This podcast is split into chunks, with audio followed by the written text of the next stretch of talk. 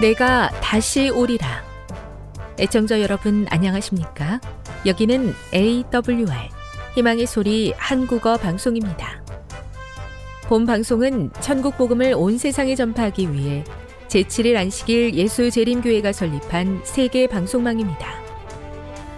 AWR 희망의 소리는 유럽, 라틴 아메리카, 아프리카, 러시아, 아시아의 방송망을 통해 전 세계에 복음을 전파하고 있습니다. AWR 아시아 희망의 소리 방송국은 한국어 방송을 매일 5시간씩 송출하고 있습니다.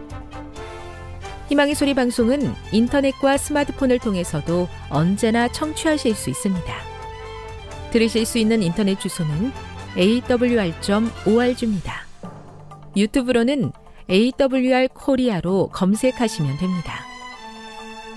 이 시간 희망의 소리 한국어 방송과 함께 보람있고 유익한 시간 되시기 바랍니다. 내가 다시 오리라. 여기는 AWR 희망의 소리 한국어 방송입니다. 주파수 안내입니다. 괌에서 송출하는 우리 방송은 한국 표준시로 밤 9시에 9895kHz로 밤 11시에 9800kHz로 다음날 오전 6시에 9695kHz로 각각 1시간씩 방송하고 있습니다. 우즈베키스탄에서 송출하는 우리 방송은 한국 표준시로 밤 10시에 15,670kHz로 타지키스탄에서는 밤 9시에 15,505kHz로 송출하고 있습니다. 애청자 여러분의 많은 청취 바랍니다.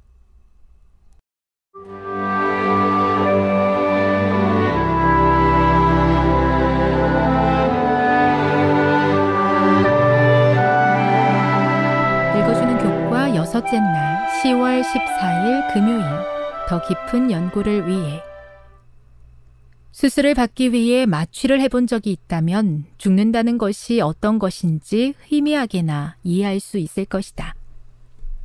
그러나 그렇다고 할지라도 마취 상태 중에도 뇌는 계속해서 활동한다. 사람이 죽어서 뇌 기능을 포함한 모든 것이 멈추게 되는 것을 상상해 보라. 죽은 자들이 감았던 눈을 뜨고 다시 보게 될 첫 번째 사건은 예수님의 재림 또는 천년기가 지난 후에 다시 이 땅으로 내려오시는 예수님의 모습일 것이다. 그때까지 의인이건 악인이건 모든 죽은 자들은 쉬게 될 것인데 그 순간은 매우 짧게 느껴질 것이다. 여전히 살아있는 우리들에게 죽음은 아주 긴 시간처럼 느껴진다. 살아있는 자들에게는 그러할지 모르지만 죽은 자들에게는 그 시간이 매우 짧은 순간이다. 만일 모든 사람들의 영혼이 죽는 시간에 하늘로 직접 가는 것이 사실이라면 우리는 살아있는 것보다 죽는 것이 더 좋을 것이다. 많은 사람들이 이와 같은 신조에 의하여 스스로 생명을 끊게 되었다. 곤란과 번민과 실망으로 마음이 눌릴 때 자기의 가냘픈 생명의 줄을 끊어버리고 영원한 세계의 복락을 향하여 날아가는 것은 매우 쉬운 일인 것처럼 보인다. 각시대 대쟁투 539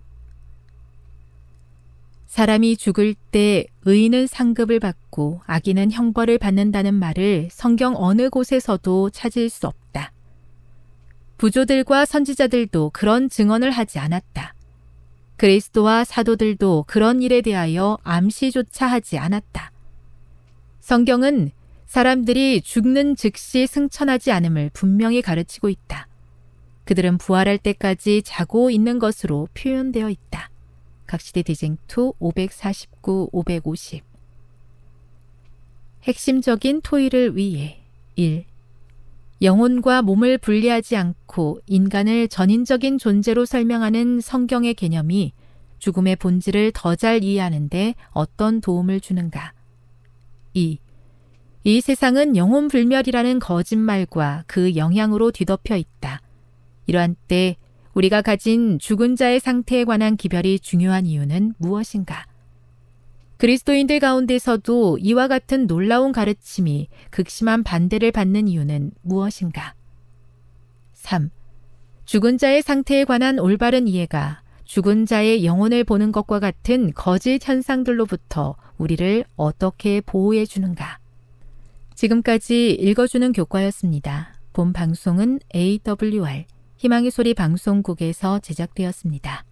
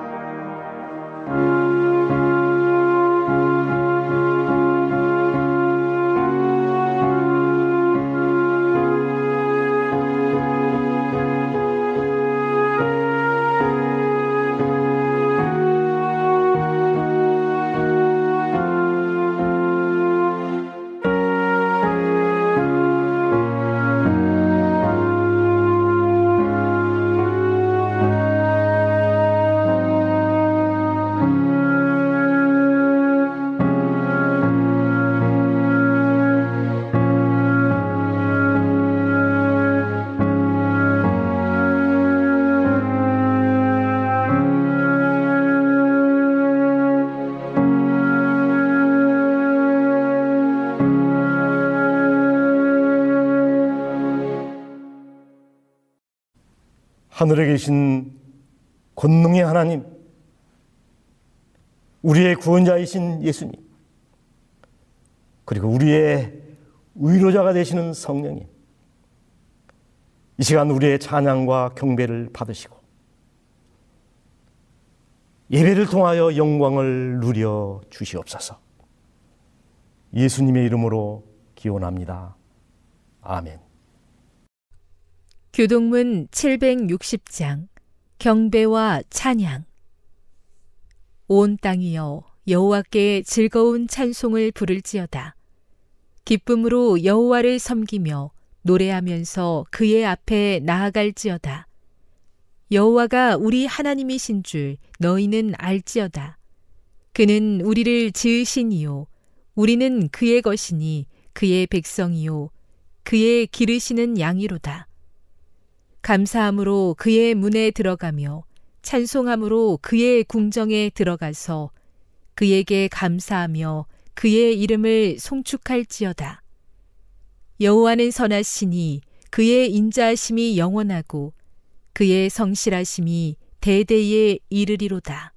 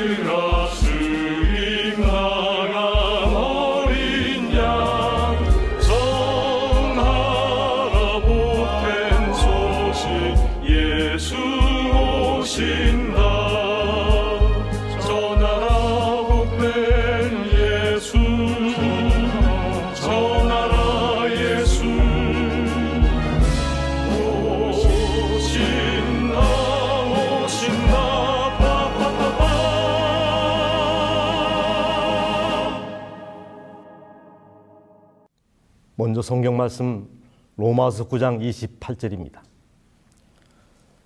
주께서 땅 위에서 그 말씀을 이루사 필하시고 끝내시리라 하셨느니라.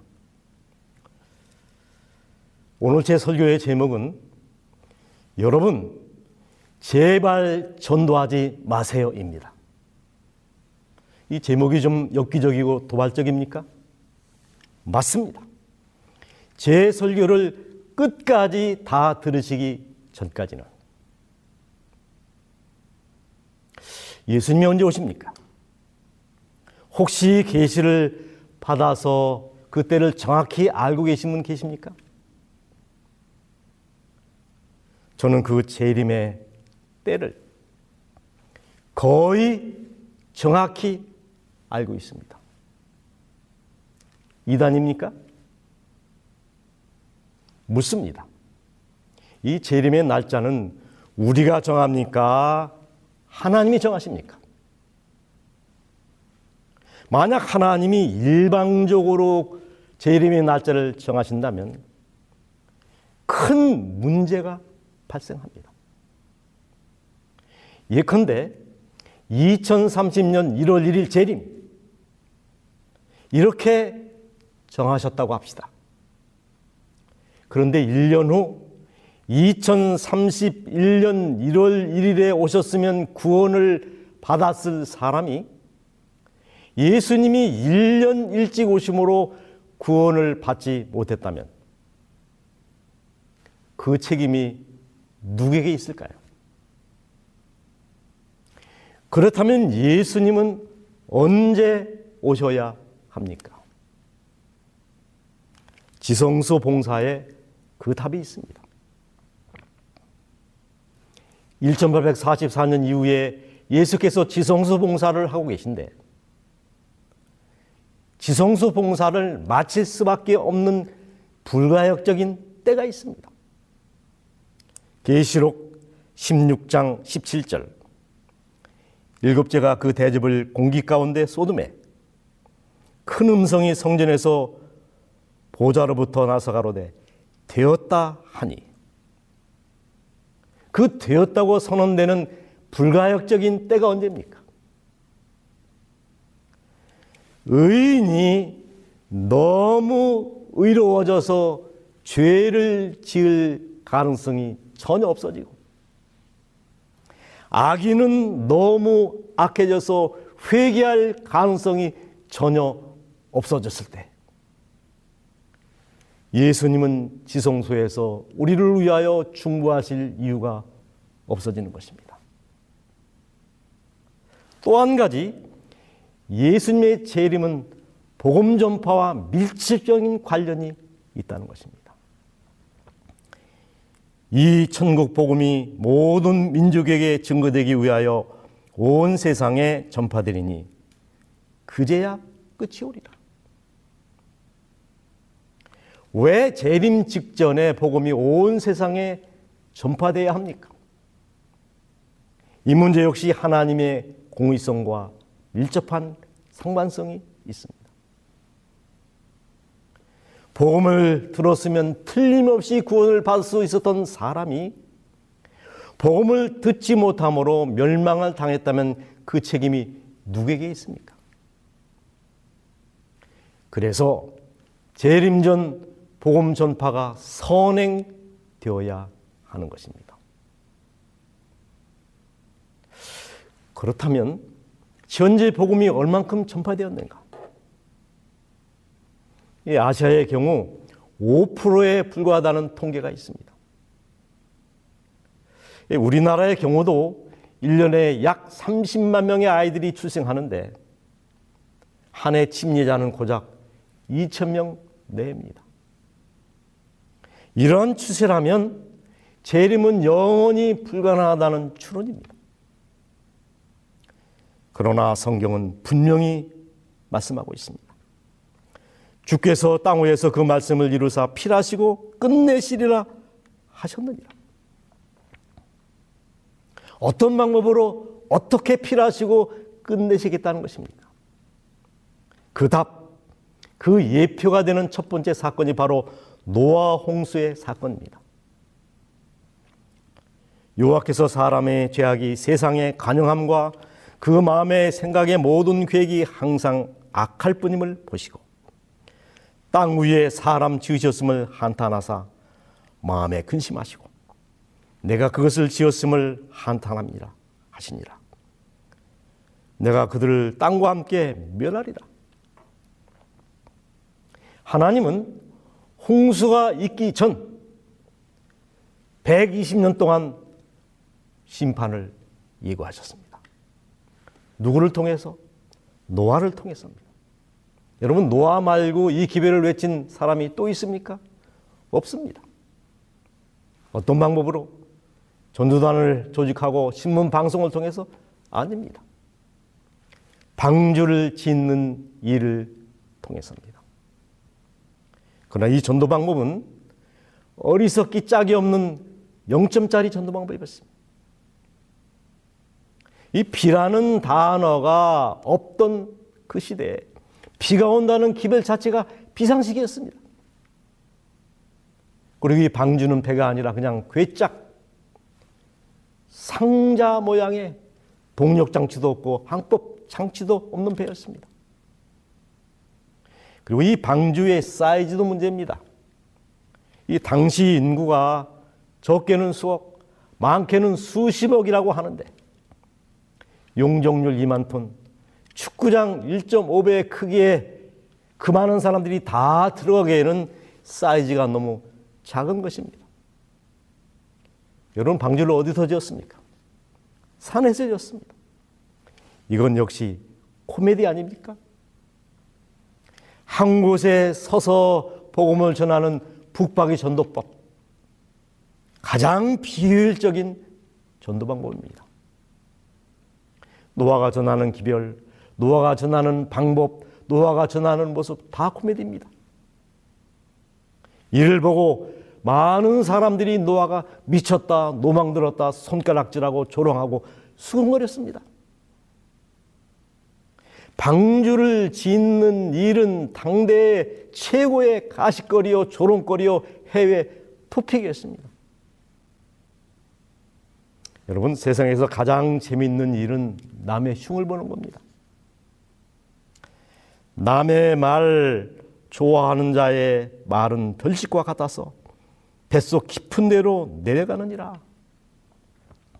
하나님이 바로 그 방법을 이용하셨습니다. 발 없는 말이 천리 간단 말이 있습니다. 그 방법. 신문이나 방송이나 인터넷이 있던 시대가 아니었지만 노아 이야기는 입과 입, 귀와 귀를 통해 온 세상에 전해진 것입니다. 그 120년 동안 노아가 한 일은 노아가 그와 같이 하되 하나님이 자기에게 명하신 대로 다 준행하였더라.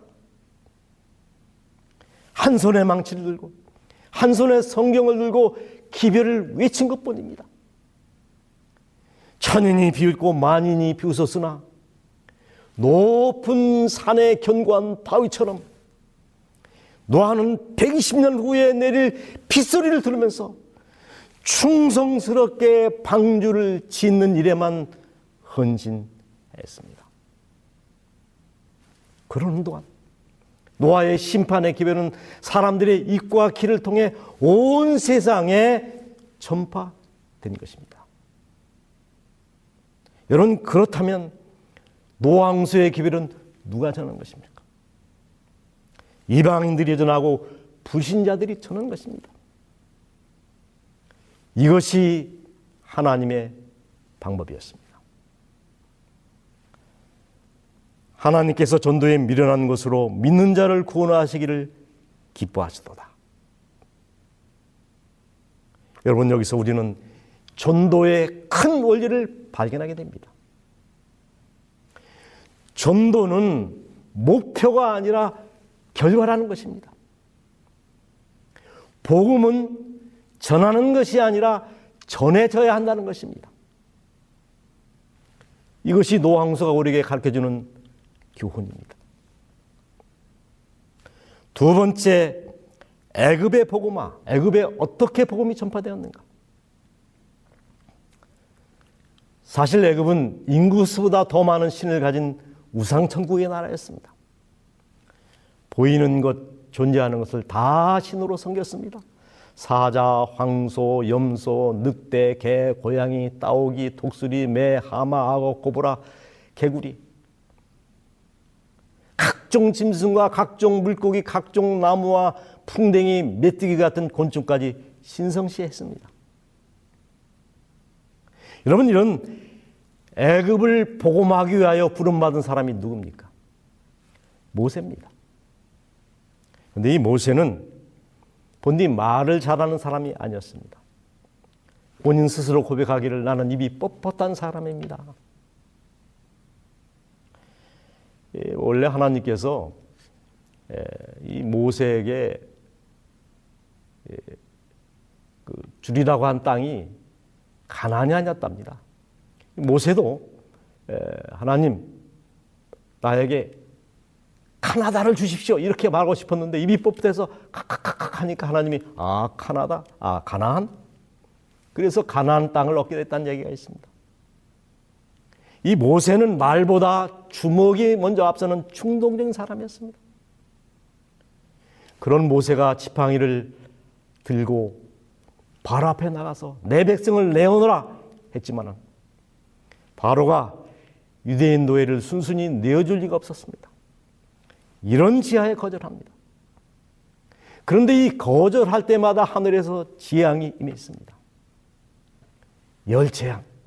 사실 이 재앙은 애굽의 신들에게 내린 재앙이었습니다. 피재앙, 개구리 재앙, 악질, 독종, 우박, 메뚜기, 흑암, 마지막으로 열 번째 장자 재앙이 내렸습니다. 바로가 저항하면 할수록 더 센 재앙들이 임했습니다. 이 열 재앙에는 두 가지 목적이 있었습니다.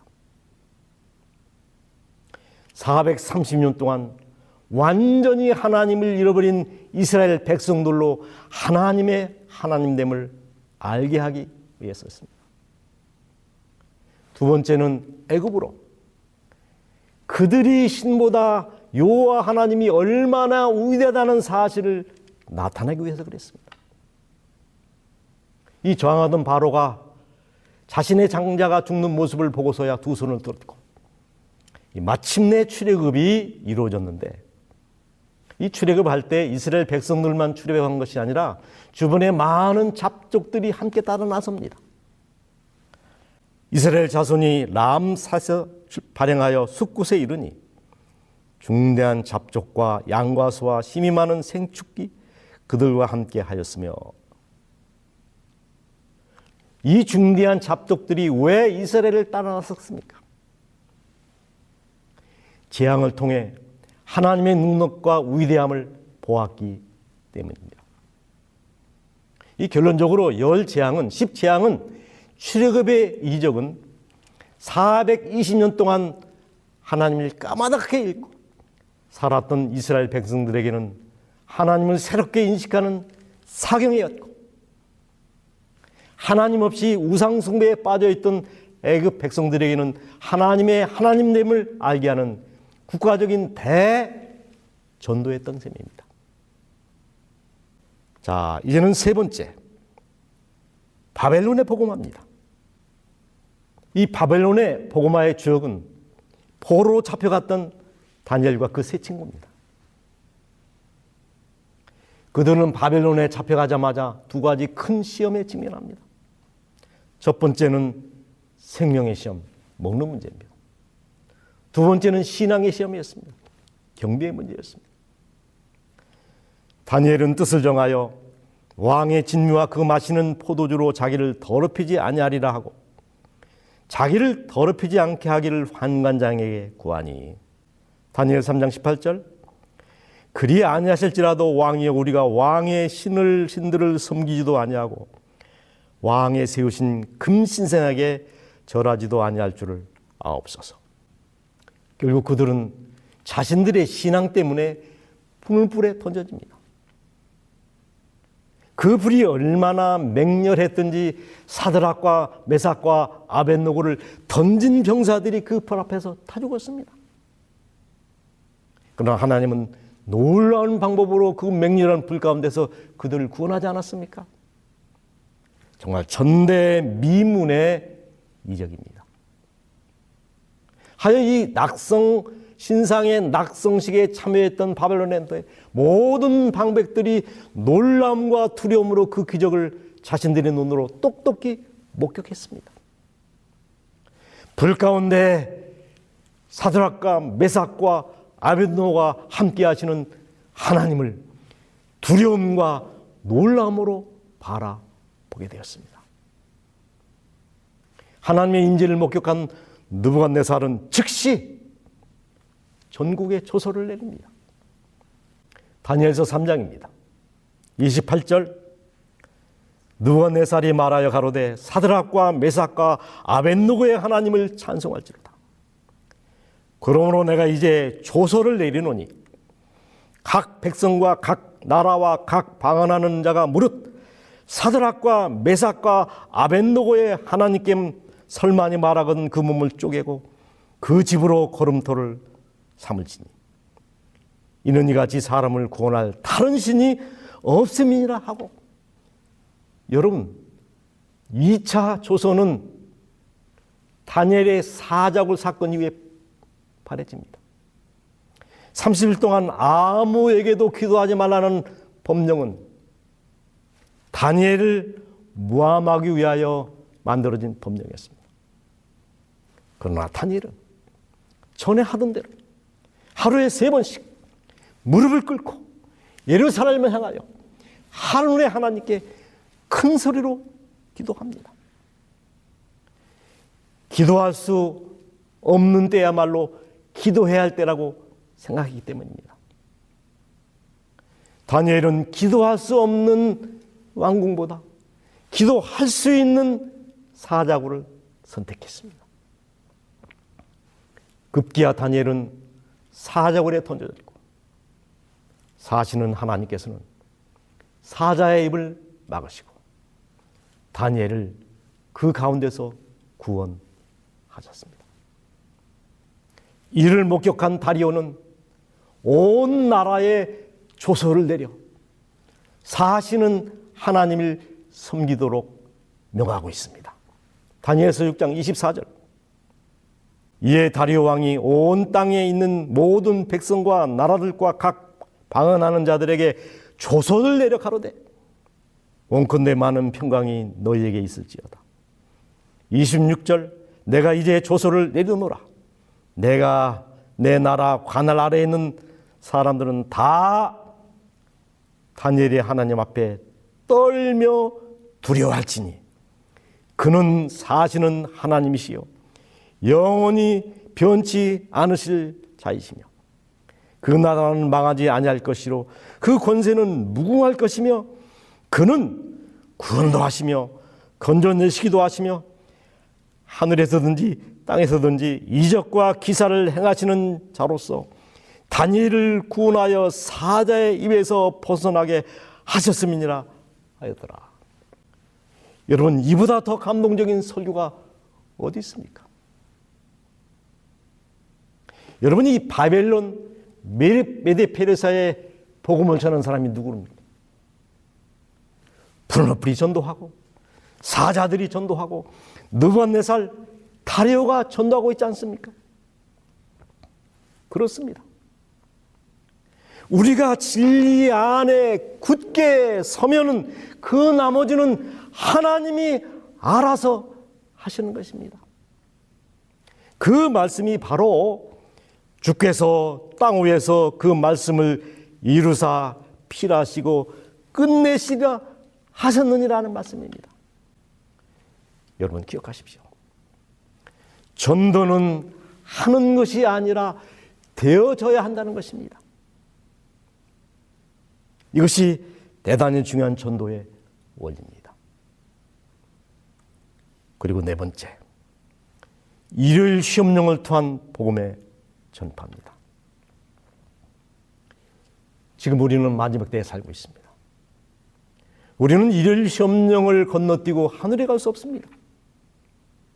이 안식일과 일요일은 필연적으로 충돌하게 되어 있습니다.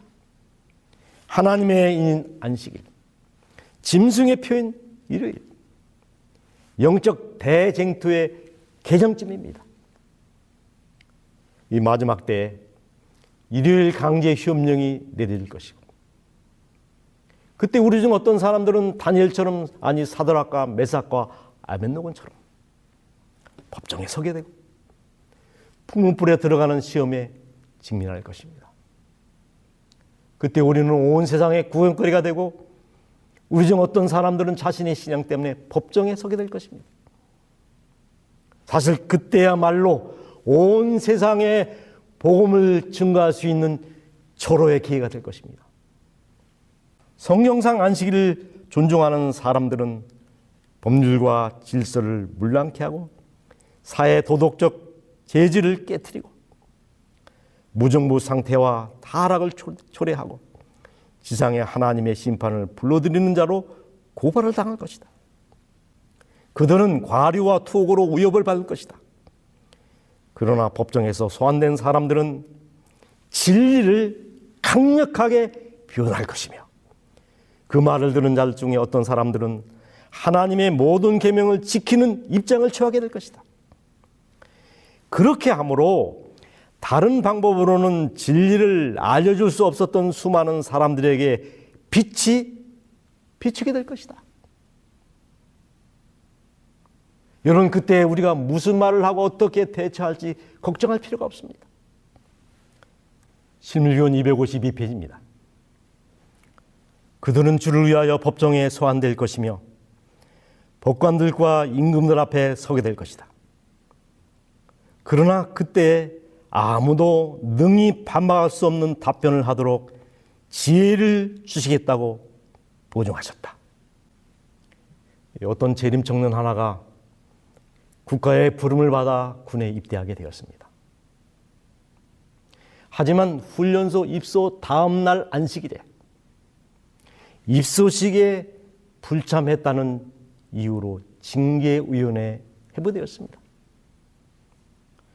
아직 계급장도 달지 못한 훈련병이 하늘같이 높은 지휘관들 앞에서 자신의 신앙을 밝히고 진술한다는 것 결코 쉬운 일이 아닙니다. 여러분 군대 가보면 대통령 이 중대장은 대통령과 동급이고 연대장은 하나님 이상입니다. 똑바로 쳐다볼 수가 없습니다.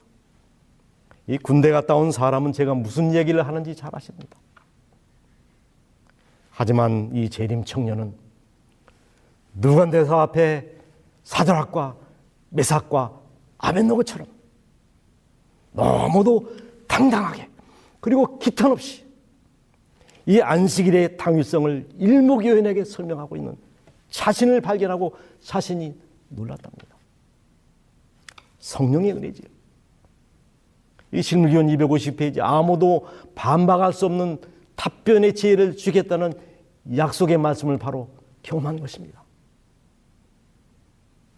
영창 14일 선고를 받고 영창에 들어갔지만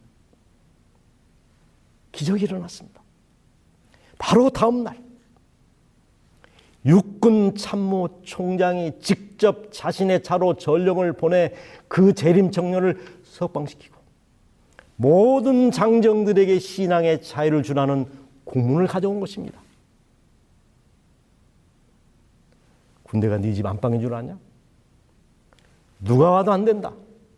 얼렀던 중대장이 이 재림 청년을 태우고 부대로 돌아오면서 한 말. 소망아, 네 하나님이 살아계신 것 같다. 내 믿음이 이겼다. 소망아, 내 하나님이 살아계신 것 같다. 현재 서울 삼육고등학교 부모로 있는 이스망 전도사의 이야기입니다. 여러분, 우리가 원칙에 굳건히 서면 나머지는 우리 하나님이 다 알아서 하신다는 것입니다. 오늘 제 설교의 제목이 제발 전도하지 마세요입니다. 그러나 진짜로 전도하지 말라는 말이 아닙니다. 전도는 우리가 하는 것이 아니라 되어져야 한다는 말입니다. 무엇으로? 우리의 삶을 통해서. 우리의 생활로, 생활의 감화로 말입니다. 이런 이야기는 파인애플 스토리에 나온 책에 나온 시대적인 이야기입니다. 이 한 선교사가 파피안 뉴기냐 선교사로 파송이 되었답니다. 이 선교사는 좀처럼 신선한 과일이나 채소를 구할 수가 없어서 고륙지책으로 먼 다른 곳에서 파인애플 묘목들을 구해와 온 주민을 고용해서 심었습니다. 묘목이 자라서 열매를 맺기까지는 꼬박 3년이 걸렸답니다. 하지만 이 선교사는 단 하나의 열매도 먹을 수가 없었습니다. 이 열매가 맺히는 족족 온 주민들이 모두 훔쳐갔기 때문입니다. 심지어는 아직 익지도 않은 어린 열매를 따갔습니다. 그들을 위해서 병원도 세우고 가르쳤는데 은혜를 도둑질로 갚다니. 이 선교사는 이참에 그들의 잘못을 바로 잡아야 됐다고 마음먹고 만일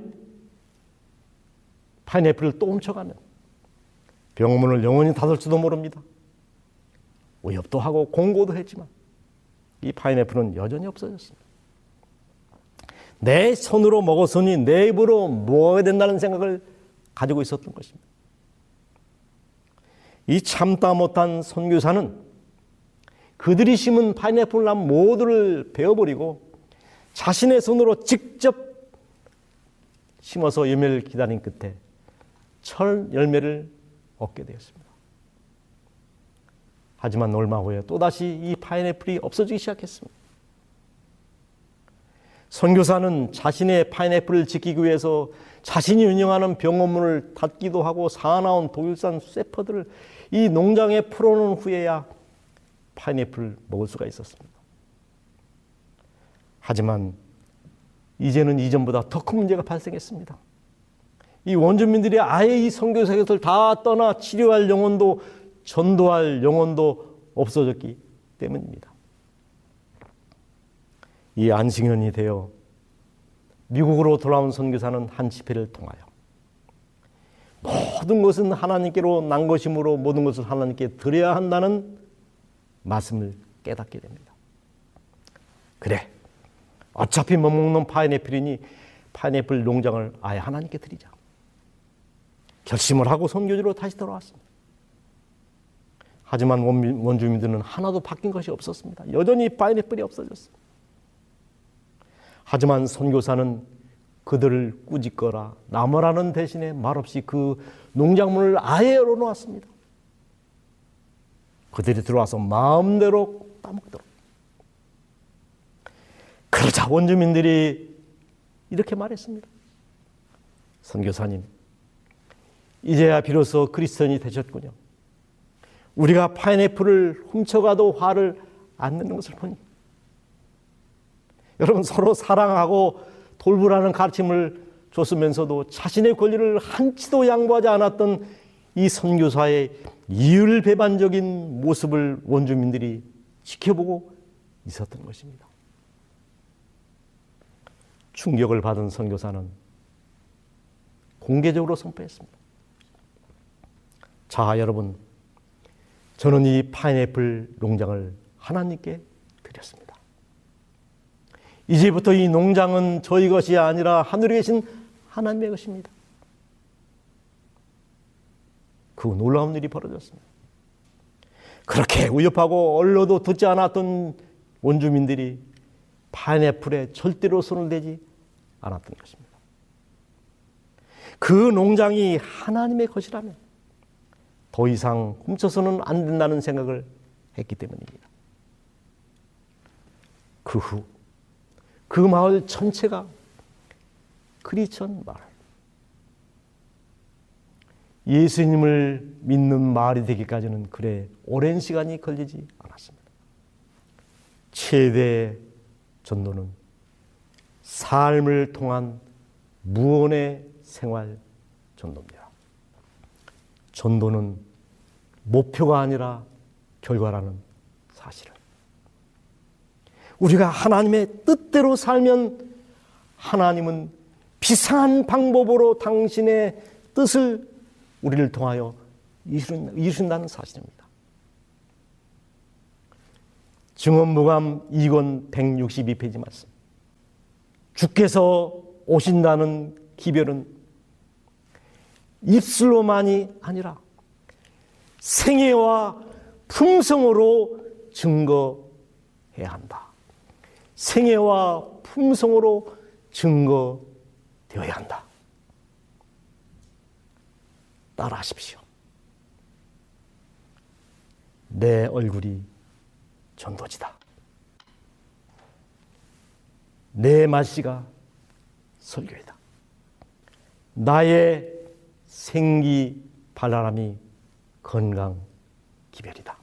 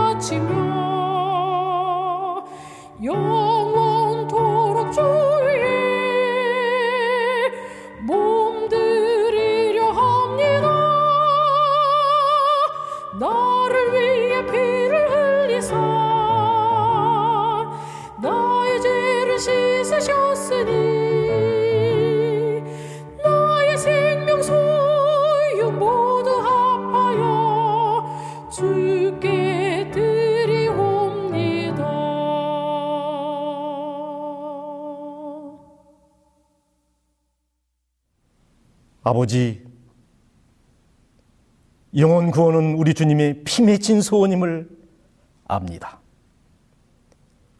소금이 소리를 내지 않고 맛을 내듯이 태양이 소리를 내지 않고 주변을 밝히듯 내가 살고 있는 장소에서 내가 매일 만나는 사람들에게 감동과 소망을 주는 전도인들이 되게 하여 주시옵소서.